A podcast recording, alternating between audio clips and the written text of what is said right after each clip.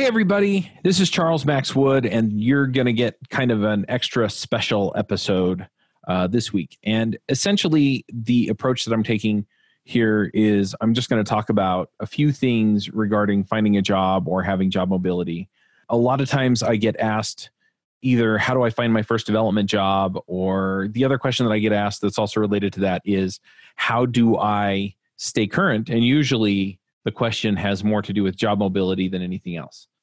And when I look at these issues, what I've realized is that in a lot of cases, yeah, people are either concerned that they might get laid off or that they may have to change jobs, that something may change at their employer, they're not happy there and they want to move on and or they you know they're looking for their first job and so people need help figuring out what to do next and so I wrote a book. I wrote a book on how to find uh, your dream developer job. And what's interesting is is that kind of the common conventional wisdom in a lot of cases is to put together a resume and then send it to as many people as you can. And what you wind up doing is then waiting to get a job interview. And then hopefully you get one of those people who interview you to hire you.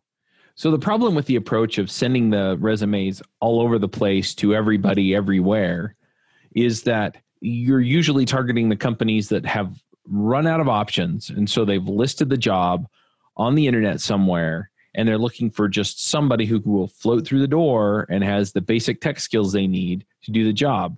And the problem is is that the great places to work typically aren't the places that are doing this kind of thing. I mean, sometimes they get to that point, even the best places do, where they're listing the job on the internet or hiring a recruiter to find and bring people in, right? But most of the time those places they're not even looking for people there and the reason is is it because the people who are working for them are so happy there that they're happy to refer their friends the other thing that happens is they're such a great place that they just get a lot of people applying to work there. Um, one example there was a company here in Salt Lake a few years ago that all of their developers were the ones speaking at conferences that were showing up to the users groups that were out there being proactive in the community. And what that did is it told people hey look the this company hires people that really care about writing good code. They're top notch people. And so they attracted a ton of folks to come in and actually do development for them. And so they never really actually had to put something out and say, we're hiring. Instead, what would happen is they'd tell their people that they were hiring, and those people would go out to the community and talk to the community and say, hey, they're hiring over here. Or they'd talk to people that they thought were qualified and get them in. And so the approach that I take in the book is more along the lines of identifying the kinds of companies you want to work for figuring out what works for you as far as whether it's salary or benefits or uh, people you work with or your boss or whether they send you to conferences or they pay for online training or they bring people in to do training or any number of other things right what matters to you and and everybody's going to be a little bit different right i mean if your circumstances are such to where you or somebody in your family has a chronic illness then maybe your health benefits are going to be the top thing just out of necessity, right? It's not the thing that's going to make you happy, but it's the thing that if you don't have it is going to make you very unhappy. And so you prioritize that, right? Because it's a baseline need. And then you prioritize maybe your boss, right? Because you've had a bunch of terrible bosses. And so you prioritize having a great boss, right? So then you what you do is you go out and you figure out what places have a great boss running the team that you'd wind up on. And the way that you do that is you wind up going to users groups and you'd go online and find the information. I walk you through the whole process of figuring that out, finding the companies that line up with that. And uh, sometimes you won't be able to figure that out until you get into the interview, right? And so they're interviewing you, and then you turn around and ask them a bunch of questions to figure out what kind of person they are or how they run their team. But at some point, you're going to evaluate them as far as do they line up with the top two or three things that I really need in this job to enjoy it and get the job. And uh, just to illustrate this a little bit further, I talked to one developer and he was kind of on the so I guess they had two tiers of development teams. They had the development team that wrote all of the new features, and then they had the other development team that fixed all the bugs in the old features. And he was on the the team that was fixing all the bugs, and so um, they tended to spend less money on those folks. They didn't promote those folks. Um, and so what he wanted was either to get on that other team or to go somewhere else where they would actually invest in his ability to learn. And so he wound up prioritizing that, right? So that was his top thing because it was the most painful thing in his current job. And so sometimes people prioritize on that. Sometimes people prioritize on on the other things. Usually that's just a matter of how many jobs you've had and whether or not you you know you know what kinds of things are going to make you happy where you're at. And it's fine to go get a job and then realize, oh, you know what? Um, having a good boss is more important to me than salary or vice versa, right? So you'll figure that out as you go. It's it's kind of an iterative process. But in the at the end of the day, you figure out if the company's going to match up, and then what you do is you kind of social engineer your way into the door. So in in this case, what you're going to do is once you've figured out, okay, this company appears right, you're still going to validate all that stuff in the interview, like we talked about before. You're you're going to go and you're going to figure out, okay, this is the company I want to be at. So let's say you pick ABC company, right? I, I pick an actual real company that is here in Salt Lake in the book um, for most of my examples, uh, and it's a company that a lot of my friends have worked at.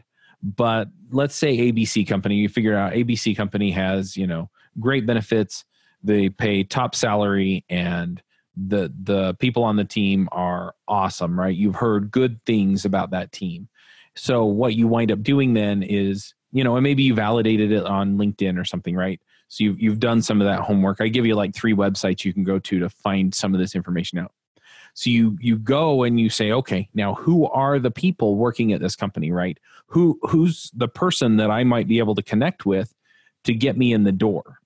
And if you work on typically you want to work on the boss. And if you don't work on the boss, you want to work on one or two of the more senior people on the team because they're the people that the boss is going to trust when he's when they say, "Hey, this person over here is a high quality person. I trust him.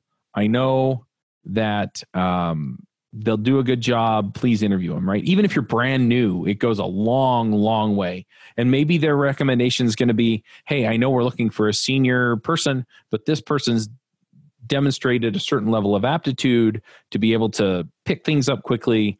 And I think we can ramp them up in a month or two, and it may take us longer to find a senior dev, right? And so then the junior devs get a shot. Um, but you only get that shot if you're if you're in if you know people so then you start doing a little bit of homework and finding out what they like what they're about um, you know family life and things like that and you're not really stalking them so that you can show up and say i know all this stuff about you what you're looking for is people tend to identify with people that they can sit down and talk to and find things in common with right and so if you can go and you can say hey, how was the Utah Jazz basketball game yesterday, right? Or, you know, my brother's a huge Philadelphia Eagles fan, right? And so if you and he's the he's one of the controllers at a local uh, medical uh, place, so he's an accountant, right? And so if you were trying to get a, get on the accounting team over there, then you watch the Eagles game, right? And then you go talk to him about it, um, and get involved and figure out, you know, what what makes these folks tick, right? Um, talk about the latest things that are coming up in the technology that you use. Um, talk about all of the things that are going on in the local area. Um, you know, find out what the weather is where they're at if you're trying to get remote, right? Well, I heard it was really cold in Atlanta last week. And you can start to, okay, because then you're talking about them, you're talking about their life, you're talking about the things that they're going through, and you're demonstrating that you understand it. And that creates a rapport with them and then you can work with them to get mentored you can work with them to just hang out and chat you can ask them about the place that they work you can ask them about the boss. You can find out from them what the boss typically is looking for or interviews for in the interview. And by the time you're done you make them talk long enough they're going to feel like you care. And honestly you should. You know don't do anything that's disingenuous you know but at the same time i mean they are a good resource for you. And if you can get them then to invest in you right? So well what would you do if you were going to apply? What would you do if you were looking for a job search? Um, i've learned these techniques and these tools and these technologies but you know what else should i be learning right? And so they begin to invest in you and you build a good relationship with them. And and it's not just for the ends of getting this job but build a real relationship because it may turn out that it may pay off later. Um, you may be able to help them. People matter. But at the same time if you work through that process then what you can do is you can take that all the way up to well is there any way that you can help me get in the door for an interview? Or um, if i showed up at your office tomorrow would you be able to give me a tour? Or things like that where you're starting to get your way into the building. And then if you can get into the building you can get them to introduce them you to their boss. Then you can actually you know get into the interview and and get going. And and there's there's a ton more stuff that i that i've written up but at the end of the day that's how you get in and then at the interview um, there's there are a ton of tips i've seen books about interviews but they tend to focus mostly on the interview questions i also focus on what you should be asking them um, I focus on how you dress, how you look, how you act, and put all of that together for you so that you know what you're doing. And then once you pass the interview and they decide they want to hire you, then they'll give you an offer. And I go into a little bit more about how to negotiate that and maximize your salary.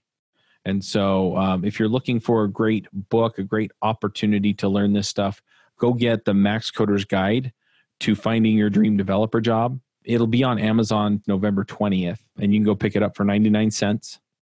And uh, then, you know, all I'm really looking for, because I, I've priced it so low for at least a day or two, is for you to leave me a review. So if you go buy it, read it, um, and then leave me a review on the book, that would be awesome. It would really help me just get the word out on the book. Um, I don't really expect to make a ton of money on it. I'm really actually just looking to get the get this in people's hands because it seems like a lot of people need it, and uh, Amazon seems the best way to distribute it. So definitely go check it out. The Max Coder's Guide to Finding Your Dream Developer Job. You can probably also just find it by my name, Charles Max Wood. And uh, yeah, uh, definitely looking forward to uh, connecting over this. If you have any questions, you can email me, chuck at devchat.tv and uh, yeah, that that that's all I've really got on the book. I've kind of summarized a bunch of it. Obviously, there's a ton more in the book. There's no way I can cover all of it in this uh, bonus episode. But what I'm really looking for is, yeah, I mean, let's let's give you this opportunity to step up and really knock it out of the park. And uh, I, I've had a few people that were looking for jobs. They'd been looking for a few few months uh, you know, and I started coaching them and they found a job within a month.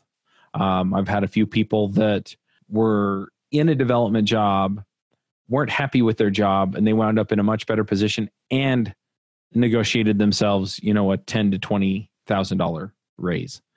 And so, you know, spend a dollar and get the benefit. Um, and ultimately, I mean, that's all I'm looking for is just to help folks out. And then if this helps you out at all, if you're getting ideas just from me talking about this stuff, then go share it. Go, you know, tweet it or whatever, um, and let people know that this is material that they can use. And uh, yeah, that, that's pretty much all I've got. I don't have any picks uh, other than just you know recommendation in the book. Uh, the book does give you a whole bunch of other resources. I will also have links back to get the worksheets for the book so as you're reading through the book, it'll say, hey, use this worksheet. And so there'll be a link back to get the worksheet uh, for the book or for that part of the book. Um, I'm also putting together a video course if you want more direct uh, training on how to do this stuff from me. Um, you can find that at maxcoders.io. And uh, yeah, as far as the staying current stuff, I'm also going to have a course on that on maxcoders.io.